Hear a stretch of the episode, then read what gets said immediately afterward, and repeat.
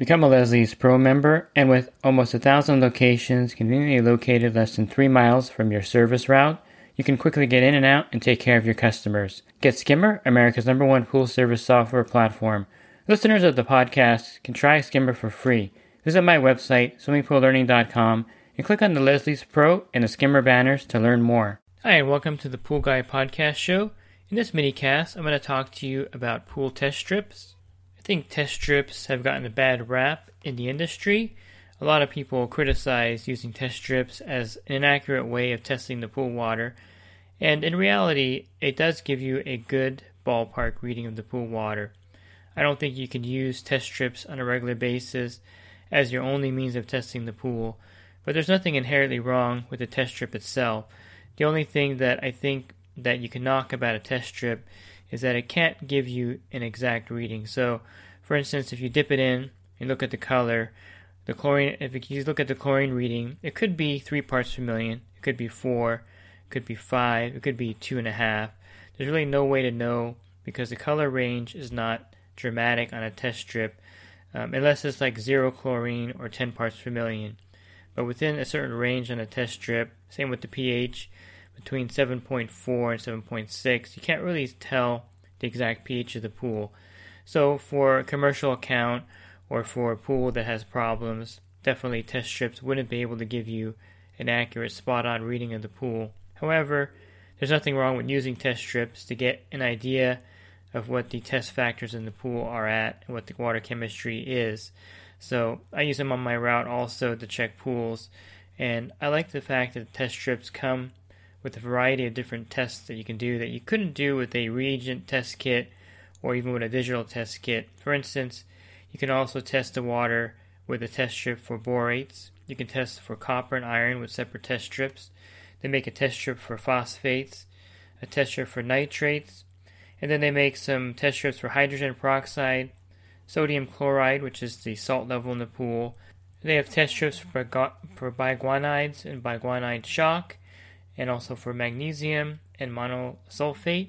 So you can see the wide range of the test strip. Besides what you normally would test for in your pool and spa, they have test strips just about for everything that you can test for in your water. So of course they have test strips to test for free chlorine, your total chlorine, the bromine in the pool, alkalinity, pH, total hardness, cyanuric acid, and those are the main test factors in the pool. You notice that it tests for total hardness, and I'll probably do a separate mini cast on total hardness and calcium hardness for you so you know the difference of it. But test strips only test for total hardness, not calcium hardness. And so the range of the test strips are what I like. The free chlorine, most test strips will go up to 10 parts per million. The bromine will go up to 20 parts per million. And the alkalinity up to 240. pH usually 8.4 or 9.0. Total hardness up to 800 parts per million. Some go even higher, I think. Cyanuric acid, about 250 to 300 parts per million. I know that Lamotte has a new cyanuric acid uh, strip that they're going to add to all of their test strips and also a standalone cyanuric test strip that will test the level up to 500 parts per million. So the range is really good.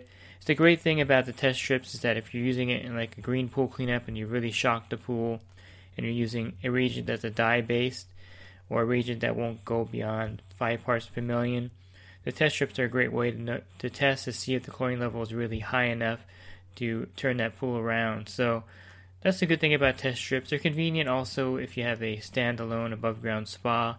Dip the strip in there and see what the readings are. If you can tell if the pH is too low right away, if you need to add some uh, baking soda to bring the pH up so that you're not getting um, itchy skin or irritable eyes and things like that.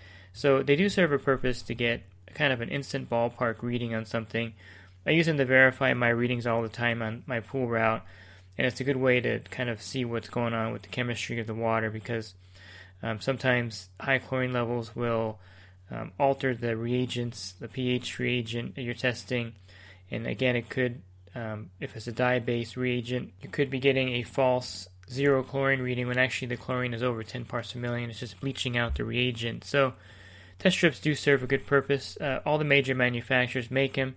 You have Taylor that makes test strips. You have AquaChek, which the parent company is Hach. They make some good digital water testers. And you have Lamotte that makes the uh, test strips also. So you can find them in your pool store, you can find them online, you can find them in the grocery store.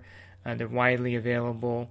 And if you just need something right away to test the water, test strips are not a bad product. They just won't give you an exact reading, and that's probably the the only drawback, like I said, that I can say about test strips is that you're not going to be able to look at the color on the strip and tell that it's 7.8.3 or 7.6.5 or the chlorine level is actually at exactly 3 parts per million. So if you can live with that, you can definitely live with using test strips to do some water testing with your pool or spa. So at the end of these minicasts, I'd like to give a shout out to a partner company, and today I'll just talk a little bit about Remington Solar. They make a really great solar surface skimmer. It's called the Solar Skimmer, and I put this thing in one of my accounts. It gets tons of uh, eucalyptus and other kind of things on the surface, and picked up everything on the pool. I'll what I normally would spend 10 minutes skimming the surface when I get to the account. I'm there skimming it for maybe one minute. That's how good the Remington Solar uh, Solar Skimmer skimmer picked up the debris on this particular pool. So definitely check it out. On my website, you get a discount code for it that will save you 20% off the retail price. So instead of $500, you can get the Remington Solar Solar Skimmer for $400. Thanks for listening to this week's minicast. Have a great rest of your week, and God bless. The Pool Guy Podcast Show. The Pool Guy Podcast Show. The Pool Guy Podcast Show. Yeah! Real quick, if you're not using pool service software, try Skimmer free for 30 days at getskimmer backslash pool guy. Again, that's getskimmer backslash pool guy. Skimmer, everything you need to run your pool service business all in one app.